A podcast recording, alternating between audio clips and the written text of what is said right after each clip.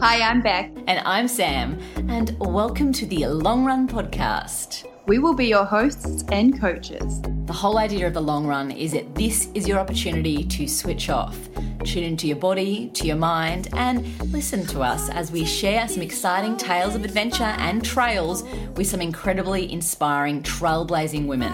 So let's get moving. This is your long run podcast Today, I'm so, so excited that you get to have in your ears one half of the Jonesys, but my darling, dear friend, Lauren. And I do want to do a very quick introduction to I guess how I originally know you. And this makes it sound a bit strange because this is like part of who you are. And this conversation is really going to be talking about who you are, not the part of who you are. But I am going to say this because I think it's quite interesting for people to know a bit of contextualization about you. And so, Lauren and her husband, Justin Jones, also known as Jonesy, are modern day adventurers. They believe you shouldn't have to choose between having a family life and having a adventurous life. Amen. They want to challenge the traditional conventions of what it means to settle down and prove that being a grown up can still be fun. The Jonesys value experiences over possessions. They have a love for travel, adventure, and enjoy getting outside. They actually have two children. So, this actually, your bio that I'm looking at right now is outdated, but that's okay. I can work on that with you later on. and the quote that you reference to live is the rarest thing in the world. Most people exist, that is all. Oscar Wilde, welcome to the podcast. Oh, thanks, Sam. It's so good to be here and so good to be a part of everyone's long runs. I I feared them and loved them at the same time last on my journey with her trails. So I'm excited to be here. It's so nice to have you on this podcast. Having the fact that you've done the 12 week, 21.1 kilometer program, so you very much know what it was like to be in the shoes of the people who are listening to this podcast whilst they're actually doing their long run. Uh, and I, I, think it's important to note, everyone, this is the beginning of your run, your run for you on the weekend, if you've chosen to do it on the Saturday as we've programmed it. And I just want to remind you to ease into the first couple of minutes of it. Remember, shake it off, um, drop your shoulders, take in those deep breaths, and just slowly build into a pace that's going to feel comfortable uh, for the rest of the run. And uh, hope you have your um, nutrition, your hydration nearby, or prepared to go to it if you need to along the way. So, Lauren, um, I mean, there's so many different directions we could take this conversation, and being both busy mamas, we have got we have got a time cap on this conversation. Yeah, exactly. we have dinner and bath. And- oh yeah, what times? What times that dinner and bath routine for you guys?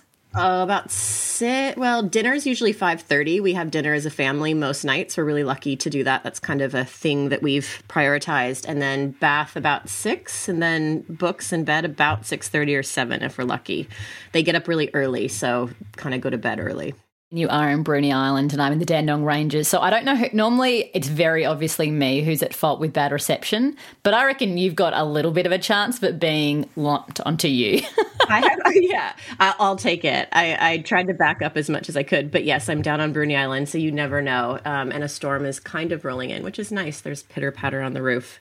I'm sitting in a shearer's uh, quarters, an old shearer's quarters, which is kind of fun. It's my new office. Do you know last time that I saw you in the flesh, you were in the pack up mode. Um, you were going from, I feel like you were going from one place to the next. It was your apartment in Bondi. And I went out for a walk with Jonesy, and then you and I did our separate walk, and we went and got a glass of champagne um, on the um, foreshore. I love how I went for a walk with Jonesy, and then you and I had a champagne. We did it so well. Yeah. yeah. but tell me, tell me what your last six months have been like? Because I feel like you've had significant shifts on multiple fronts of your life. And, you know, I know a lot of people have had shifts because of, you know, COVID and all this kind of disruption, but you've chosen some disruption and some significant life changes. So can you share that with us? Yes. So, yes, we did choose them um, on one element and then we didn't choose it on another, just as many of us haven't because of COVID. So, I guess it's more of the last 12 months now, which seems crazy, but um, we were supposed to move to the US um, really for Justin's work last year in July. And so, what is that? July 2020. I don't even know what year it is. Um, and that had been kind of we're not big on five year planning, but we kind of did this thing where we're like, where do we want our life to go in like a very broad brush brush stroke? Kind of after we um, had our little family adventure, um, we were like, all right, what's next for us, and what kind of life are we going to choose, and not just kind of have chosen for us. And we kind of Justin really wanted to experience the U.S. because I've lived in Australia for um, 14 years almost now, and he's always up for an adventure. So we were going to do a little stint in the U.S., uh, go to Europe for six months to a year, and then within that time learn to sail and sail back from Europe to Australia. And there was work elements along the way. Um, and at the time, um, we had just had our second daughter uh, when COVID hit, and she was three months old. So actually, for the first time, I had pretty much pulled out of my career because the first time I tried to kind of do it all with Morgan when I had her and was trying to run an independent consulting career and maintain this whole identity as this career woman, and I pretty much crashed and burned. That's another conversation. So this time I was like, I am just going to take a year and kind of you know, really dive into this motherhood and the newborn thing and not put the stress on myself. Then COVID hit. Sam, you know this more than many. Um, Justin's industry shut down because he gets a lot of most of our income through keynote speaking, even though that's not necessarily what he does. That's where his income comes from, as you do too. So that was pretty crazy. And unlike a lot of industries, when it shut it shut down early and it's still not back. So um, that was a huge pivot, and I'm very triggered by financial insecurity. It's probably why 20 years ago, I became a certified public accountant, not because I love it or I should have done it, but because it was stable. so I definitely um, am more comfortable in stable and known and the perfection kind of realm. And so this journey has really been to that other realm. So when that happened, we had to look and we're like, could we still move? And as the months went by, that opportunity just really closed. But by June, when we even had a house and like, you know, there was filming stuff and it was just gone. And I think I'm actually really proud of us. We I was looking to get back into full time work, and that was a big thing having a three month old. And I had this big interview, and there was like, I don't know, 20 people, and I got down to the top two, and it was for this big corporate job. And I was kind of putting my toe back in the water of could I do this or not? And um, it was either going to go one of two ways, and it was a very big sliding door moment. Either I kind of go back into this world, and I was feeling very uncomfortable with it but at the same time the financial security was nice given what we were looking at. Or we were going to basically take a very um, shitty year and make an adventure out of it. And pretty much i decided last minute that the corporate thing really didn't fully align with me in that way. Like it was very office and really kind of i think i had evolved from that um, more than i had realized and um, and ultimately I came down the top two and I didn't get it. And when they said I didn't get it, it was like, thank God. And I think because the responsible person to me was like, if I get it, I'll take it because we need money. And it goes against actually a lot of what the Jonesys, you know, what what that you don't have to kind of fit into this box. But of course, we all have to, you know, um, figure out what's best for our family. But I think the reaction when, oh my gosh, I didn't get it and I was relieved, basically, we enacted the plan that we both felt aligned with, which was move to an island down in Tasmania and um, basically live farm life. So we moved to a 600 acre sheep farm. Um, and we are now down here. So it's on Bruny Island, just, I don't know um, if you've been here, but about a half an hour south of Hobart, and then you take a ferry. So it's pretty remote. There's only about 600 people that live on the island. There's one pub and one general store about 40 minutes away. So really, it's very farm life, which is an adventure for us city slickers. I love what. Sorry, the printer's going again. I'm making a joke that my husband's printing his book off one, one page at a time, really slowly. I, I adore you guys. I adore what you stand for, but I also I adore the no bullshit realistic um, reality that as your friend, I get privy to, but also you in particular share that through your account, Follow the Jonesys. Um, I also really love that you kind of own that you're not these like, you know, natural farmers. And the other day you sent me a text when you were trying to go out for your long run of the pigs like had escaped the pen. And because they know that Jonesy wants to eat them, they didn't want to do what he was saying. So tell me what it has been like trying to because you're still working so it's not like you've just completely immersed into this farm life. You know the two of you are very high achieving driven individuals and so you're still trying to wear lots of hats but the kind of professional career has pivoted a bit more into your hands right now and jonesy is you know doing a bit more of the stay-at-home dad whilst nighttime hustling into his career. How has it been for the both of you? Um, I think on I'll dive into kind of maybe I guess on the farm side it's great. Like I love it it really has been an adventure cuz I've always lived in cities. So we have free range chickens like literally before this podcast, I had to put the chickens in, feed the pigs. We don't know what the hell we're doing. Yes, the pigs love me, are terrified of Justin, and I'm trying to keep them as pets, but they're going to grow to like 600 kilos and allegedly eat the children. I don't know, but they are so sweet. I'm I've never had pigs as pets, um, but they're growing quite quickly. Um, and yes, I'll get into the pig story about when I finally did my long run and was putting it off. I think I did it like four weeks after the um, official end, and we can get into when everything doesn't, you know, go to plan to not give up because that's definitely my motto. Um, but I think the biggest shift for us has been Justin has taken the full time parenting role. And even though we've always, just like you and Mark, are very hands on, he still was up on stage and he was Justin Jones and another page of Mark's book. Oh, God, um, this is going to be so annoying. versus when we had Morgan, I really one of the reasons we did the Outback trek. I don't know um, if I don't know if I, for for anybody that doesn't know on a very random. Um, well, actually, a, a date night that we had too much wine, we decided to walk halfway across Australia with our one year old to kind of prove to ourselves that we could, for for various reasons. And um, and so but because but i was wanting to do that you know you kind of make big changes when really hard things happen or like you need to you need to pull yourself out of that. And that for me was that because i really had defined myself externally on my career. Um, so my journey for the last four years is to not care about that as much um, versus i'm seeing justin kind of face that right now because i literally will walk in um, so I am working now full time, but I work it's and that's another fun thing. When one door closes, another opens. Like it was such a big deal to give up that big corporate offer, even though I didn't get the offer. But even to be selected was like, oh, I'm valued. But that was kind of my own my old lens that I needed to be the head of X at a corporate to be valued. And I think I realized that in the moment.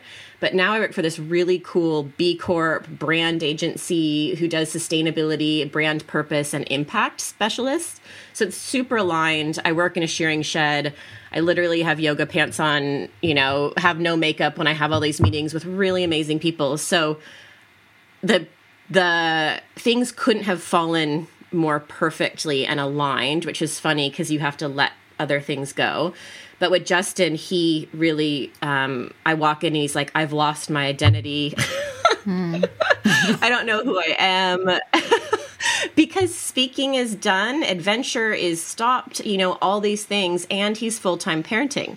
So I think we're really playing with these roles, but then he has these experiences that how many dads get to be full time with their kids and really take that hands on role. So I think that has been the biggest shift for us as a couple is really we've shifted again. And we always shift in those dynamics. Like we've always been very equal co-parents but this is a pretty big shift for us. So i think the farming's been easy amidst the the parenting you know juggle.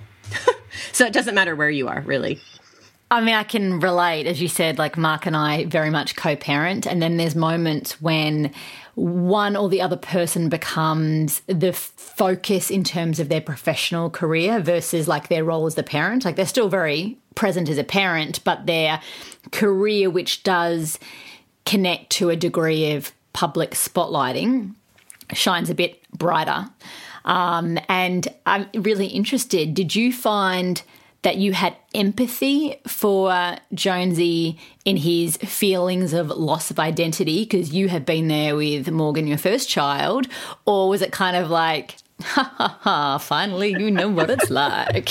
Uh, probably a bit of both, like, but not that I like to see him struggle, but just because, you know, I struggled so much in that first um, six months of Morgan's life up until, you know, kind of the decision to do the Outback trek. And um and I saw that as a weakness in myself. Like, why can't I do this all? Why can't I be the same person I am career wise and be the best mother and kind of nail all these things? So I was really hard on myself.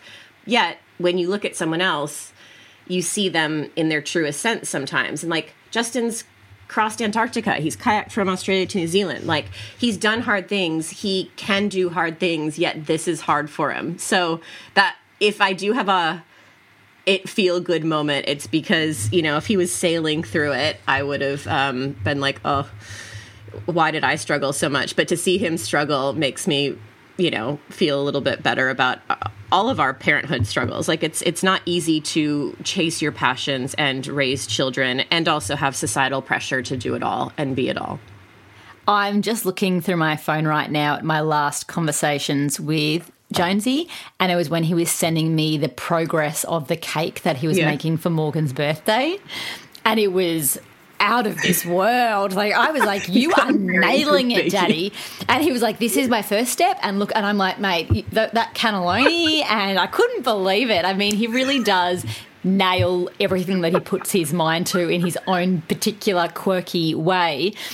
Let's go to the Outback trip because you know, like obviously you've partnered with someone who is a professional adventurer, um, a uniquely professional adventurer, um, definitely someone that connects with a lot of people because it's not like Jonesy has, you know, shows that he's infallible as an athlete. He definitely, in my mind, he's an adventurer. Like he learns the craft from the beginning to the end, specific to the adventures that he wants to tackle on.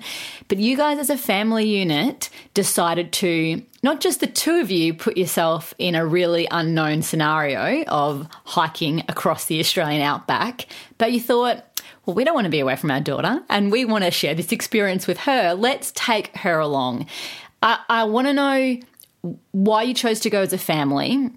To no doubt there was some interesting feedback at the concept of you going across the outback with your daughter, and maybe just a little bit of what that experience actually was like outside of the planning and in the very moment of it. Yeah, I mean, like I said, we made this choice to do it, and it probably was because, you know, either hit maybe a I felt like I, yeah, I, I crumbled. You know, I, I, couldn't do it all and be it all. And I think who can? But there's this expectation on women, especially when you have kids later in life. You know, you've built your career up, and also you're old enough that you should be able to handle it. Um, but it, it, I really kind of lost my identity when I lost that corporate side of myself. So I think we both had different reasons of why we wanted to go, but um, before we had Morgan, Justin wanted to walk across Australia um, just because he wanted, he's done these amazing adventures outside of Australia. And for him, that was a way to know the heart of Australia and to really kind of connect with his Australian adventurous side. Um, and so he was going to do that before we had kids. And then that didn't happen because other things came up. And when we had Morgan, and I was fully supportive of that, but it would have taken four months or five months. And when we had Morgan, you start to see how much they change every week or every month. And all of a sudden, he didn't want to go, you know? Um, and also, I think a big, I was struggling with losing my corporate identity and really you know i was externally motivated by societal's like awards they give you whatever those awards are good parent good mama working mother whatever um whatever it is on the day, right? But he was really lost where he's like, I have this amazing thing I do, which is adventure and do things that are impossible just because I love seeing what's on the other side of the hill. And I have a young family. Does that mean I have to give up one or the other? And he jokes about it, but I think it's true. I don't know. I'm not really in your space, but there's a really high rate of divorce in adventure. Um, because like the man will go off and do these things and especially with what he does you know they're life or death things they're you know crossing um, from Australia to New Zealand in a kayak, people have tried it and died. So you also have that element in there. So I think he was struggling with that. And on our first date night, um, after Morgan was born, I think she was about three months old. We had too much wine, and he was really struggling with: Do I go or do I not go? I can't leave her. And I was, I was struggling with probably needing to find my own identity outside of external validation and I just said, well, why don't we do it together? And why don't we do as a family? Because that seemed like creating this life as a family or with young children was something we were trying to figure out how to do in our own way. So that was the adventure. You know, how far we walked or where we walked exactly was kind of less of the goal. I mean, that's the thing. When you become a parent, it's you that is on its own already an adventure. And the question is, how do you still retain part of you in this new mold? And I think every parent goes through it. Uh, and just obviously, you've taken a different direction of how you've discovered how you want to parent and how you can connect your loves and passions that you had pre parenthood. Um, you know, because there's a lot of people who go, that was a part of my past life. Like, I can't take that time. I can't take that commitment. I see it as selfish, or society sees it as selfish. And, you know, some people will say you can't have it all because the priority needs to be a child. And so there's like all these different things that are playing around. There's no right, there's no wrong. At the end of the day, you've just got to I think you've got to explore. And sometimes it's like with running and your training program, you don't know what your pace is unless you try different paces. You don't know how far you can go until you push the boundaries, um, until you get the stitch and you have to work. And I think that's the same thing with finding yourselves in a different phase of your life. You have to test the boundaries in order to know where you want to go to. So tell me what I mean, there's so much we could talk about the preparation, but let's kind of just go to the experience because I think, you know, people will look at what you've done. And obviously, there's a documentary, and I'll, I'll put the link up for people to be able to watch it if it's available. Um, but I think a lot of people will glamorize the idea about it. And I'm sure there was glamorous moments in terms of an adventure sense. But like, what is that? What is the mechanics like on a day to day basis where it's quite logistical, even though the forward motion is just one foot at a time? Yeah, I mean, it was in your world, I guess, of ultra stuff. It those are very. If you have a specific race, that's a very like structured event, right? Um, so this was our own unstructured event where we set the parameters. So for us, we decided to walk halfway across Australia. So we started in roughly the center, and we walked 1,600 k's to um, to South Australia, um, to the coast. And I think for we both had a different sense of why we wanted to do it. For me, I wanted to be out in nature with our family, having some really unique time, and then also really understanding myself as a human. Like, not for anyone else. So I didn't want to do it with anyone else either. Like, I didn't want a support team, but I wanted us to be safe. So we decided to do it, you know, an unsupported by anybody else trip. But we did have, you know, we had a sat phone and we did some food drops and we would stop in at a small town if we um, went by one or an indigenous town or a huge cattle station. So that became you know color in the tapestry of this trip. But yeah we walked about 20 k's a day. It was hard and shitty many times. I think the first six weeks were just all i can say is it was like pushing yourself out of your comfort zone. And if you're running right now and this is massively out of your comfort zone, like it's amazing what you tell yourself you can't do and how much your brain starts to play in that until you just surprise yourself or you do something. Like the first 5Ks of walking 1,600 kilometers was so hard. I think it took us like three hours because things broke and Morgan needed a snack and she didn't want to stay in the cart. And physically I was adjusting, you know, like I had never done anything like this. Like walking 20Ks a day sounds ridiculous considering you know, on this run, I had never, like, I'm not a runner. So 20Ks of running felt like another extreme. But I see these now as more mental hurdles than physical hurdles. Like, it was a mental hurdle to take that first step and to get through that first week and to get to that first checkpoint. And there was a lot of points in between, but there was one really strong point where I felt like Justin had been pulling us emotionally for the first week. And I was almost like blaming him for being out there in some ways, where I was like, why are we out here? Even though I chose to do it, you know, like, and you're in this dynamic of a couple. Um, and then we, the axle broke and like it was almost trip off unless we really, like, it would have been a very easy time to just, you know, we hadn't planned for that. Um, and I think at that moment, I realized I want this. I've trained for this. And what I'm fighting for is a unique life experience to find out what I'm capable of. I didn't really care, you know, where we walked, if we made it the exact distance or in the exact path. I didn't even know kind of exactly how that was going to go. And there was twists and turns along the way. But ultimately, my goal was to stick into it, to see who I was in times of challenge. And I think people like you and Justin really inspired me to do that because I never realized why people would do big things that hurt. Like life can hurt enough. Why would you put yourself in that pain zone? And I think I had seen it only through a typical male lens where they were trying to win or be the fastest. But it was kind of female adventures. And also, Justin's a very emotional adventurer. Um, it's about self discovery and really knowing yourself and pushing your own limits.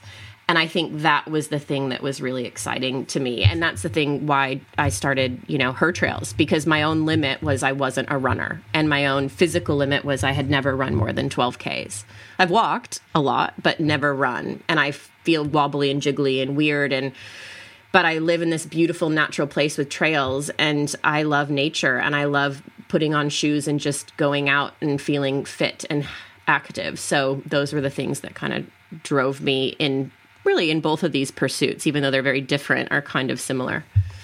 No, but they're they are the same in terms of the concept of what it takes your mind to go there. Because they're both unfamiliar, unknown spaces. We all have these mental blocks about the things that we do do and the things that either are very hard for us or associated to pain or we're not good at because someone's told us that in the past. For example, today I was at the gym and my trainer said, I want you to jump over um, the, what's the word? Um, the box, like the, when you do a, I should. This shows how how foreign this is to oh, me. Yeah, yeah. Um, like when you jump up on a box and you kind of do a squat up in the air.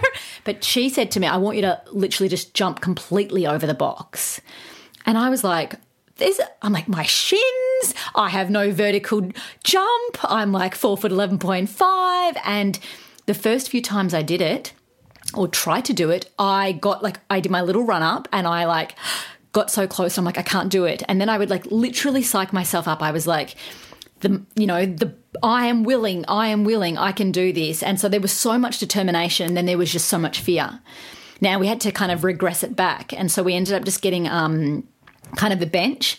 And then I just jumped over the bench because it was not as wide. And so I just jump over and jump over. And then we put a, stacked up a bunch of plates to make it a bit wider. And then I would jump over that. But I still would kind of hit the point where every now and again, but then I could see how easily I did it when I just let myself be. And I was like, oh my gosh, like it was a really prime example of like where our mind will cut our physical capacity to do what it can probably quite naturally do, you know, jump over an obstacle. And the amount of space that I had had free from when I jumped was clear. Like I could have probably done it a bit higher but it's the same in every aspect of life you know you see someone so capable you know as an ultra runner or as a high jumper or as whatever it is but we all have certain limiting narratives in a certain aspect of our lives. And it's, you know, sometimes like you only know that you're playing it safe when you're not getting that feeling. And so it's like a little trigger, like if everything seems easy, and like it's great, we want to feel the ease, we want to feel safe, but there gets to be this point that if you don't start like pushing that boundary, you're probably not making like growth in your personal and professional life. And of course like a part of us as human beings is like that that aspect of evolution. Um, and so I love that you the stories that you would have had to tell yourself on a daily basis to get through all the hurdles, the ones that you prepared for, and then the hurdles that you would have had no idea would possibly have been a reality for you guys. Well, and, and there's a lot of resistance. I think, well, it was funny. I was listening to a podcast that we know and love on a run I did, I think, actually today. And they said that, you know, the resistance is that thing when you're going outside of your known comfort zone. And that could be writing a book. That could be, you know, doing your first 20 minute run. That could be going in the outback. That could be having kids. And every single person has the, I'm not good enough. I can't do this. You know, like it's, it's a thought that like we we make it about ourselves and it's our thought but it's actually just a human thought to keep us protected and and I have to say I tend to want to stay safe. You know, I also want to keep my kids safe. Um, I don't necessarily have that urge to do big, you know, things, but I have the urge to find my capacity and grow.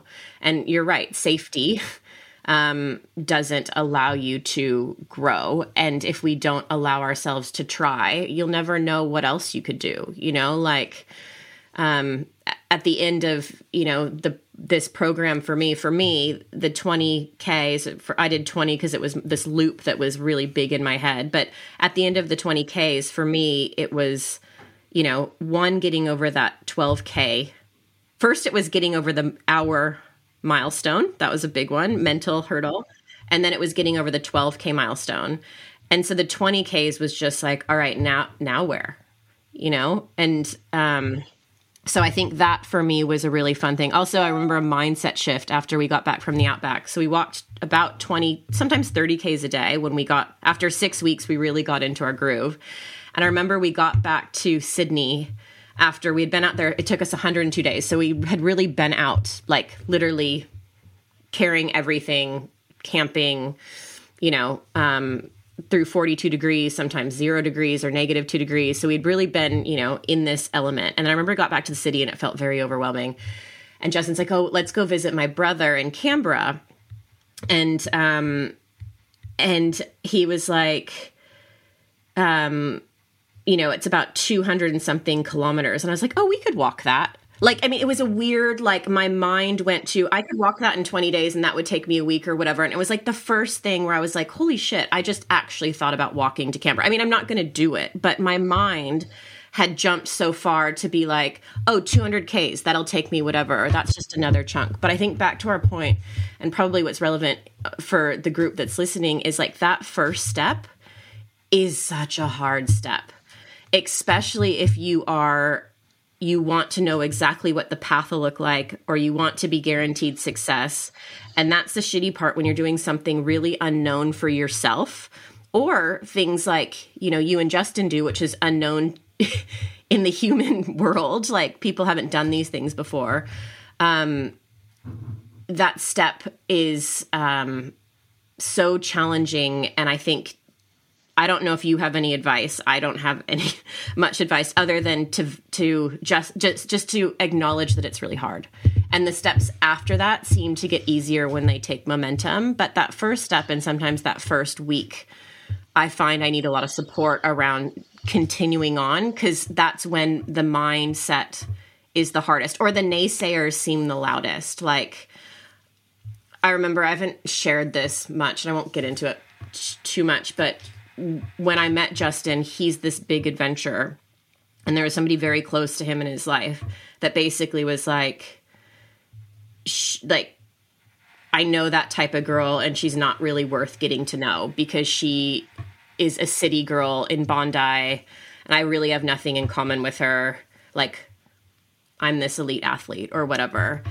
And that really to be judged like that by somebody that was very close to Justin, to not even want to get to know me because of my perceived life um, was very confronting. And those people, when you do something new, can stick in your head. But I think deep down, I'm not an ultra athlete, even though, you know, my husband is. That's not something that I ever cared about. But I also knew there was a lot more to me that I hadn't stepped up into yet.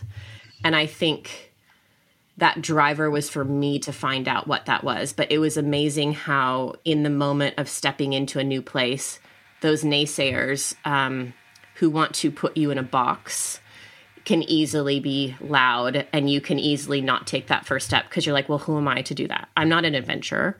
I'm not a runner. I'm not a, you know, fill in the blank. So I really struggled with that through that journey. I mean, yeah. I mean, I, am pretty sure that I know who you're talking about. And um, what's disappointing is you would hope someone who has a adventurous background through experience would be more open minded. But the reality is, people can be judgmental humans from any walk of life. And a part of life is working out how to deal with the critics, the external ones, and then the critics that we have within our own heads. And sometimes the ones that we have within our own heads are formed based on the external critics, and sometimes they're completely internal of our own thoughts and processes from the makeup of how we've been born and the things that we've done and been exposed to, um, and just what our natural strengths or weaknesses may be. And it's just so interesting also because we form our partners not necessarily because they are carbon copies of who we are, but because of another quality that we share values, and values don't have to be aligned based on you're an ultra runner, therefore I'm going to find someone else who's exactly an ultra runner.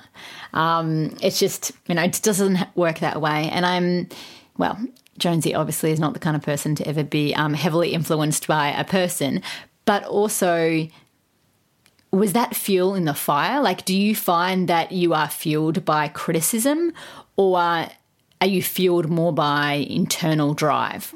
Mm, probably internal drive. I think the criticism hurt just because I didn't like to be put in a box, you know, like I'm a corporate girl that works in or lives in the city and therefore I'm not adventurous or I'm not adventurous enough. Um, even though I didn't define myself that way I don't know. I think I think it affected me and it hurt, but it didn't motivate me. What motivated me was um, to live.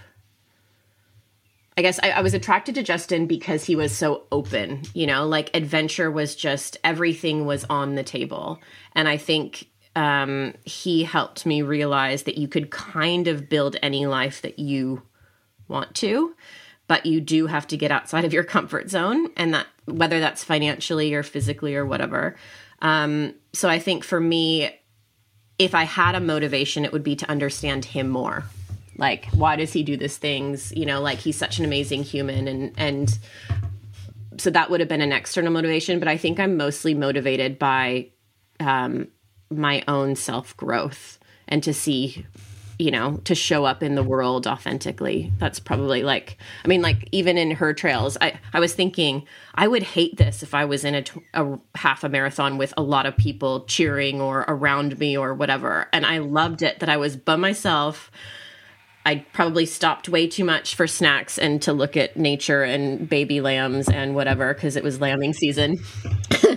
but I love just that freedom of being on my own for my own reasons. And I think that's I've discovered as I got older that's a very happy place for me is just following my own joy and setting out my own path. Because I I think when I get too close to the other side I fall too easily into it if that makes sense. Like I think it's my natural like if I was doing a run with a lot of other people, I would have pressures to do it a certain way or a certain pace versus this way I could just do it for the joy of doing it. And I think that was my goal um, signing up for this was to find joy in running. So that was it was fun. I think so. Long long circle. I probably was externally motivated, negatively and positively, up until probably the last seven years, and now I'm more internally motivated. You're going to the beat of your own drum, and you know. Um, I think that's kind of how I think of adventure a lot more. I've really moved away from this perception of adventure as these big, grand, masculine style adventures uh, into foreign lands that are very hard to get to. I mean, given the world that we live in right now, that's such a far removed reality anyway. But I, I look at someone who might not even run or hike and I can see adventurous qualities in how they choose to live their life with growth mindset, open mindedness, the way they choose to connect to nature or connect to their own spirit, and most importantly, as I said before, go to the beat of their own drum. You know, the way that they choose to experience their wild. Um, and I think I've said in this podcast before, but I like to define adventure as a journey with an unknown outcome. Um, and I've always said that parenthood is actually the greatest adventure ever and the most scary one um, because you never know what's happening in every single day. It kind of gets flipped on its axis, and you've got to kind of make you've got to problem solve constantly, um, all the time. And that is one of the key characteristics of adventure as a whole. Um, and it's and I guess with parenthood, like you're kind of thrusted with this situation, you've got to problem solve. Like you might not like the direction you go to, but you've got all these different things that you could do, and you've got to make a choice. And I think sometimes, you know, if there's mothers listening to this podcast right now, you should hold on to such um, regard the fact that you do this in your everyday life probably 50, 60 times. And so when it comes to being on the trails or working out what food you need to take on the trails or managing and dealing and making decisions about the niggles that you might be experiencing with your body and how to self manage it to preserve or when can you possibly extend the body. Like trail running and this program is constantly about making little micro decisions that allow us to take one step forward. Um, and then sometimes taking one step forward means you need to take a side step and take a chill pill and relax and take a recovery day. And that's what this program also is it's creating your own adventure Beck and I give a program. It's periodized. It's, you know, the way we schedule it is in a perfect dream scenario that's going to let you recover and build. But sometimes you're not going to get the perfect thing. And you said at the beginning of this podcast that your mantra is about not waiting for perfection to just get things done. So, can you talk to me a bit about that and how that kind of manifested? Um, I mean, it's something that I literally have on my screen and probably have embraced since I've jumped out of the corporate track, which was very defined, mm. and also jumped onto the parenthood and, you know, a bit different.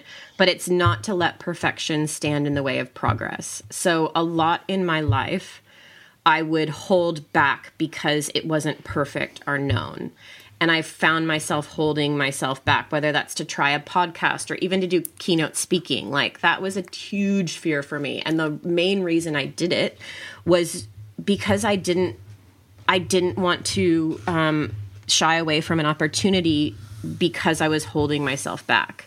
Um, so I think that is very prevalent, but it's something that I naturally feel. So I have to keep front of center to work through. Like it's I'm not a natural let the wind just blow and we'll see where it takes me. I'm definitely like, oh God, I have to follow steps. So in this program, if I missed a day, I would get stuck into, okay, well, then I'm going to go back and then do that. But then I'm going to be, you know, should I wait a week until Monday starts and then I can go back and do that week exactly perfectly? So I had to really jump in and say, you know, consistency has always been a struggle for me, especially with kids. So, look, by the end, if I was hitting five workouts instead of six, oh, yeah. or they were doubling up in different days, or I went two weeks over and extended a week, who cares? Mm. So, you know, it was me, about me showing up for myself and, you know, doing this running loop that was 21 Ks or 20 point whatever. And that was you know my mental hurdle but not doing it perfectly is still a frustration for me. I hate not hitting every day but i didn't hit i didn't do a perfect week i don't think. I don't think that i met that but i did it and i enjoyed it and i grew from you and beck and i really enjoy running and i'm really excited to see where this journey could go. Um, so you know it's an amazing thing to have structure but then flexibility within that structure. And I think the worst thing is if you skip a day or miss a day or two, it's just, you know, don't let that build up and have that be a reason to stop because that's where your mind starts to play tricks on you and it's to keep going. Um, but I'm really keen, and I know this isn't, I, I don't want to switch it back on you, but because you do what you do, Sam, what's your viewpoint on taking that first step and or after you hit a peak and mm. then you mm-hmm. take a break sometimes it feels like you're starting from scratch again. Like even after this program, I was feeling really fit. Then I took two weeks off, and now I'm like, oh, I'm back to ground zero. Where does your mind play in that? Do you have any tricks? Because I'm really curious about how you tackle that first step or getting back on the horse. I think there's there's similar similar elements of starting, whether it's for the very first time or after a break. But I think it's obviously far mm. more. Actually, they both can have intense potency in their own right because sometimes once you have done something, then you've had a break. There's um, frustration to not be at where you were, versus when you're starting something from the very first time, you yeah. don't expect really anything for yourself um, because you don't know. Uh, but I think mm. the hmm. first time is to very much, you know, we said in the podcast, to be rooted in why you're doing it. Um, and I think when you leap into a program, I like to think that it takes a little bit of the work away from you to then have the structure to create freedom you know, to not have to think about what my mm-hmm. week should look like, to have, I mean, I'm, I'm a lawyer by trade, so I've always um, valued professionals in their space and I'm you know I love to delegate to professionals in parts of my business and I also love um, professionals telling me what to do. So I also have me a coach. yeah, uh, I mean we work in professional services, so we're kind of used to it all the time. But for a lot of people, yeah. there's like a controlling of. But I need to know how it looks every single day, and then the next week and the next week. And I'm just like, you know what? It's actually freeing for me to just be given this week. I know roughly what the structure is going to be like every single week, but to kind of go like, I'm just going to look at Tuesday. I know there's a workout in the morning, and I'm just going to do what it is. Mm. And so, for getting started for me is working with the right people, someone that I trust pretty immediately based on their credibility um, and the way that I feel mm. when I interact with them, whether that's virtually on the phone, in person. That is a lot to me. Trust and faith in the providers yeah. that I work with or in anything um, builds me with confidence to not question. Um, the moment I start to question mm. too much, that's when things can fall off, and it's when other excuses can yeah. start to build up. So I think it's making sure you kind of like eliminate the excuses that you possibly can have, uh, and then like I kind of do love trying new things now even if it doesn't work out. And I I don't care so much about the end state. Like I'm actually not so fixated on the 21.1. If that was my goal, mm. I really do mm. thrive in the process of new discoveries. So as I said, and I've worked out what the exercise was today, the box jumps. um, that's not my goal. My goal is not to be able to jump mm. over a box jump. Um, it's something else. But to be able to do that, like that was fun. Like I had a little bit of fear. I didn't get it right. And then I got some of them right. And I was just like that. I was like, I kind of was like getting like adrenaline and dopamine. And it's why kids love the, you know, the sparkly thing on the phone because that's hitting your dopamine. And that's what mm. I feel when I try new things and, and inject different types of stimuli into my life. Um, and so that's the first thing I would say like, get ready for the play and the enjoyment and try not to take it too seriously. You know, don't get too stressed about mm. it. Like, you know, I, I feel like we have so much stress thrown at us not of our choosing, that if we are going to embark on an experience to try and reduce the stress where we can and just find the light and the joy as much as we possibly can. And, you know, it's not the end of the world. Like, the world's not going to crash if I miss a session.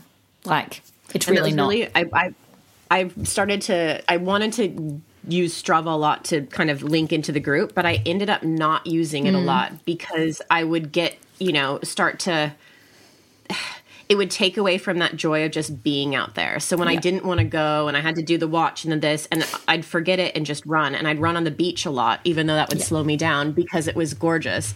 And another fun thing that um, from our group that I thought was really beautiful that any women out there running, um, you haven't gotten there yet. I don't know when this will air, but there's 15 hill sprints. Yeah. I don't know if you're doing that. So like you work up to it and first there's like eight and you're like, oh man, that's really hard. And then 15 comes. You're like, oh shit. Um, and then you like get in your head of like, oh, I don't want to do the hill sprint, so i will do my run later, later. And then um, this one woman on I forget her name, but she said that she would every time she would run down the hill, she'd find a beautiful leaf, mm. and then every time she'd rock, run up the hill, she'd place it at the top. And so I started to do that because I just was doing the hill basically up to our house from the beach, and um, so it was just a beautiful way to kind of be present. You run down looking for a beautiful leaf, you run up to set the leaf at the top and you know by the time you have 15 leaves you're done versus like tracking it on your watch or whatever um, so i thought that was finding those moments of joy in the beauty of where you are i thought was versus like getting fixated on how fast am i going and what technology am i mm. using even though that's interesting. And i think my next cycle i'd like to delve into the intellectual understanding of that more but just for me in that that space it it took away from me just being there and again that's like know how you want to experience it like create the parameters around the program that you've been given um, I, it's interesting that you said like um, how do you get back after having a break uh, and a big thing for me is in my break time i don't wear a watch um, if people kind of follow me on Strava, like you'll probably go, oh, she doesn't really record all the time. Um, it's because I don't always like to wear a watch. Um, when I am specifically training for something, you'll I'll be on the watch a lot more um, because I need that data or I'll find it helpful or you know for whatever reason. But I mean, after I ran uh, across India, I don't think I wore a watch for like sixteen months afterwards. And it didn't mean that I wasn't running and it didn't mean at times I wasn't training, but I wanted to just have it a lot more softer and play and I didn't want the watch. And the watch actually doesn't give me stress, but I actually hated sometimes that the watch wasn't charged. And so therefore I felt like, oh, I can't do the run because the watch is not charged. And then for ages I would just do it on my phone because I was just like, I hated to wear something on my wrist. I've actually got a very tiny wrist. So I've actually recently just found a watch that kind of works very well for me, which is the Coros watch. But I, I got quite sore wrists from like wearing them way too long. Uh, and I think when you come back after having a break, like remind yourself that like a break is a replenishing rejuvenating time for your mind and body and we actually need it we can't sustain a program 24 7. I mean, at least I don't like to. I think sometimes it's nice to kind of go, cool, we had a structured program. I gave it as much as I could. I gave consistency, and now I'm going to break, and then now I'm going to build to a new goal, and it's going to look different. And yes, I'm starting at week one in, in a way, but it's a different week one because what you've created is like muscle memory and muscle experience and self belief and all these types of things. So you haven't, you're not starting at ground zero, it's just a different type of baseline.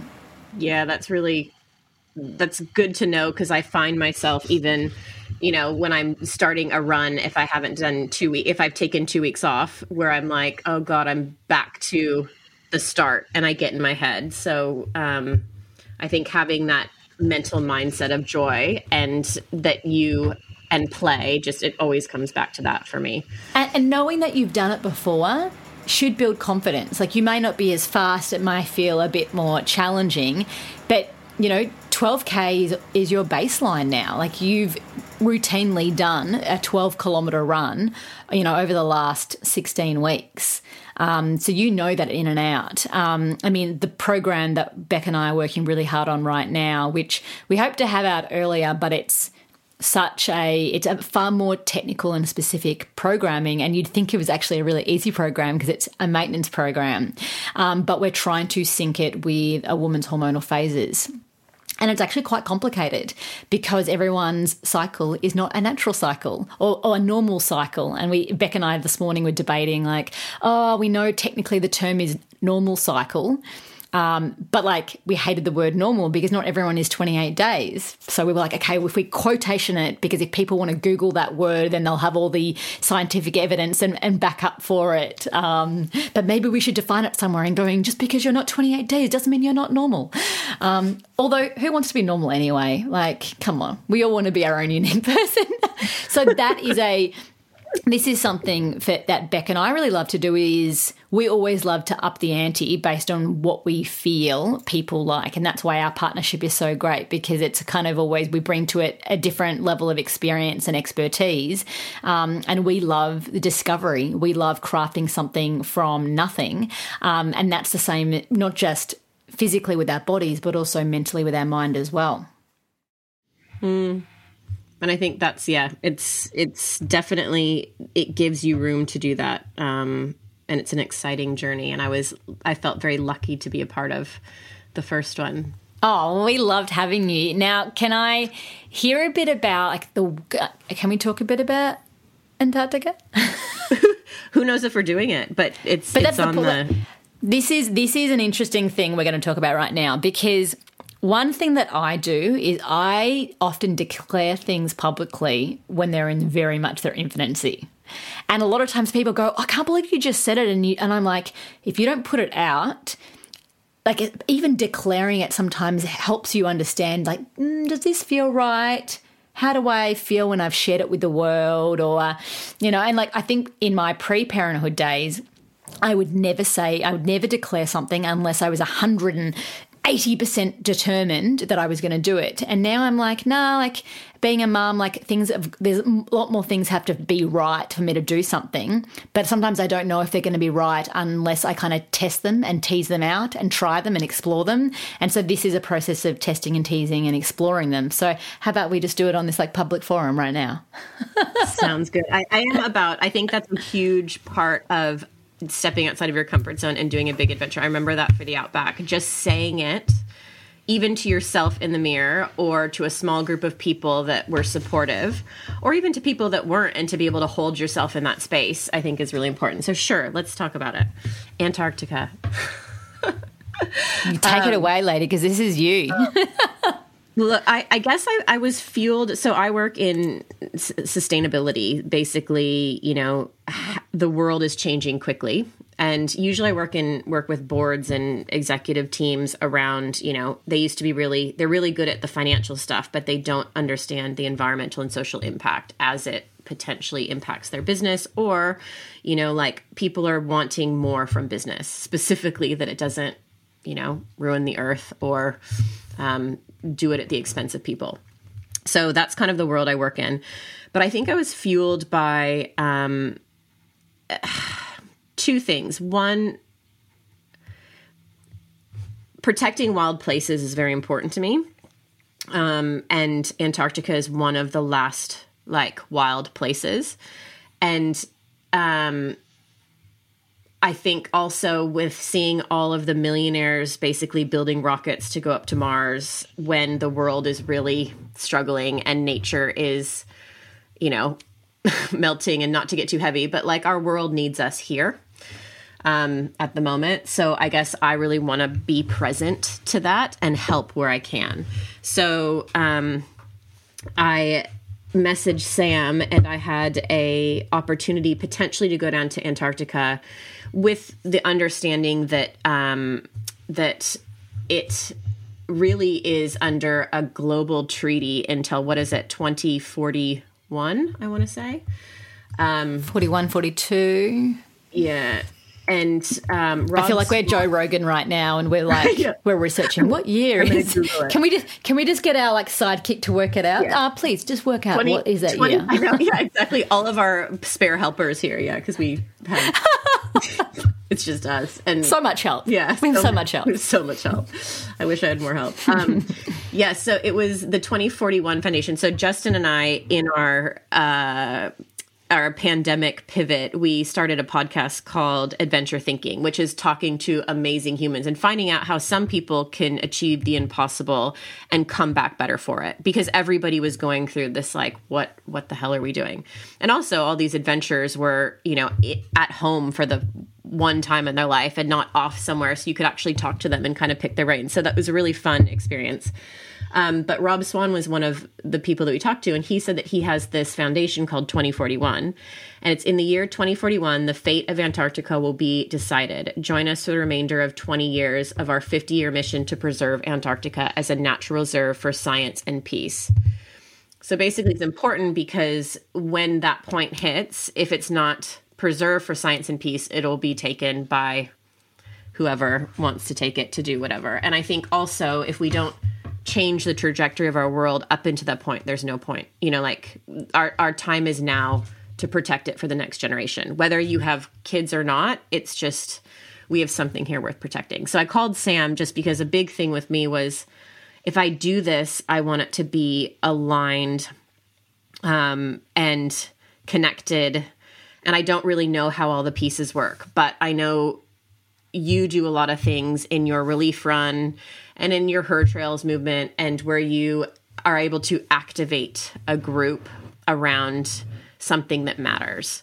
So that's kind of where our conversation is. And I don't know how that will look, but I think that passion for me is I think women adventures are really interesting as well. And not even like everybody who's running out there right now is a woman adventurer, you know, like hundred percent. Also, if you have if you have had kids, and I know that not that's not right for everyone, but if you have had kids, you that's a huge adventure just physically you know carrying a child. I think women are just so i think uh what's the word? Um we are just such a, a we have a grounded strength that i think we can hold challenge in a very present authentic kind way and i feel like women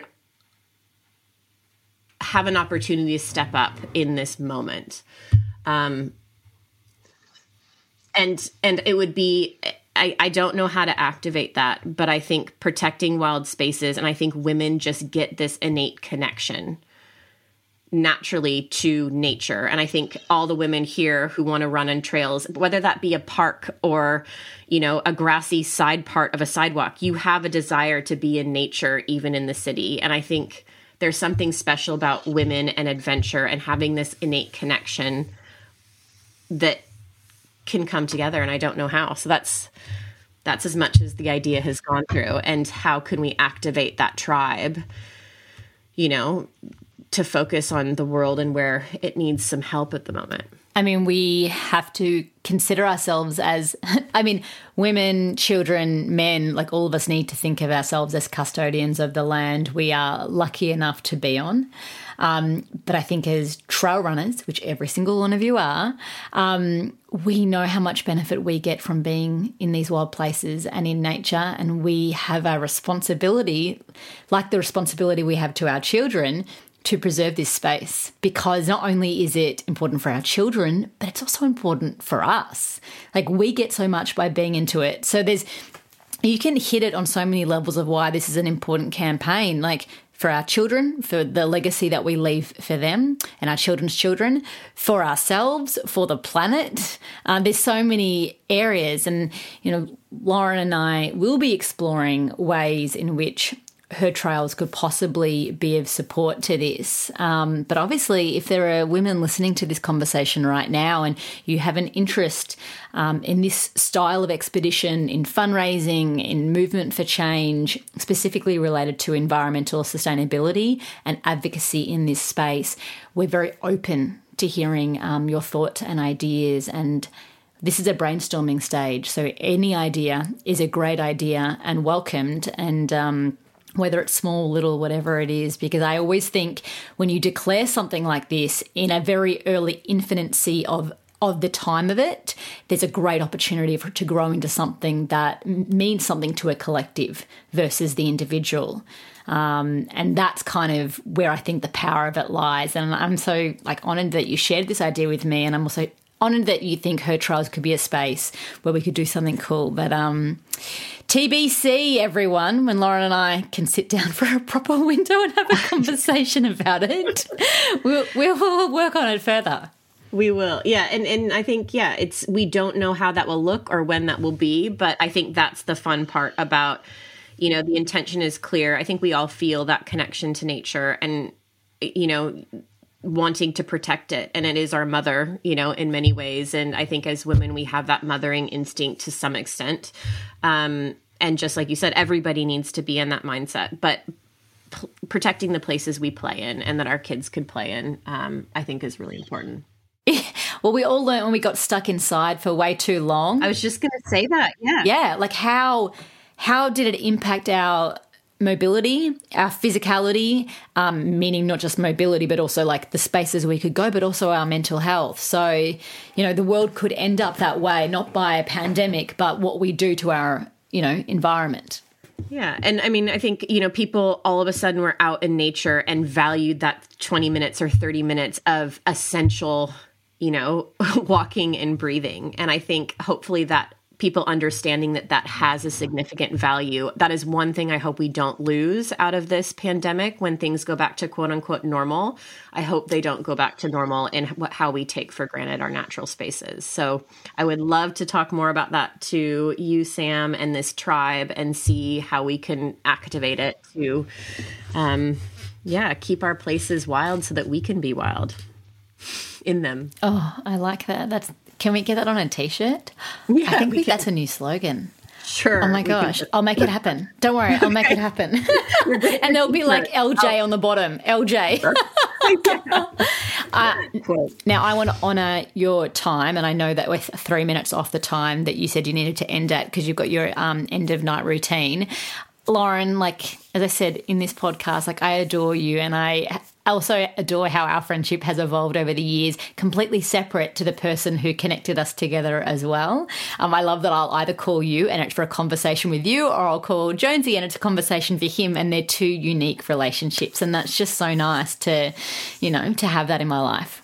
Yeah, I totally agree. And I think it's been fun how we've grown in like, you know, having similarities and differences, but I look up to you. you. You do so many things. I don't know how you juggle them all, but I think there's a joy in seeing women shine and I love I love it, you know, how you bring that shine to the space and I've loved seeing you evolve as a mom too because when we did the outback I remember you were just about to like I think you're just in the early stages of even being pregnant and to see you evolving, you know, with Harry and Mark, it's really lovely and still living doing you in your own way and killing it. I know it doesn't always feel that way, but I'm I think you're doing amazing. So I appreciate oh, it. There's well. lots uh, lots of womanhood respect mutually, my dear. Well, let's um tend to our children. I know. So we can tend to our wild spaces once they go to bed. um, send send love and hugs to the family, and um, I look forward to catching up offline, online, considering we can't be together in the real life for a little bit longer. And um, yeah, hugs and love. Well, now maybe that your lockdown's over, you guys can come down or maybe we can come up or who yes. knows. But yes virtually until we can physically be i hope mark prints out the rest of his novel um, now that i'm off and give Harry a hug and tell them hi. And it was lovely to chat with everyone. I hope everyone has an amazing run and a great program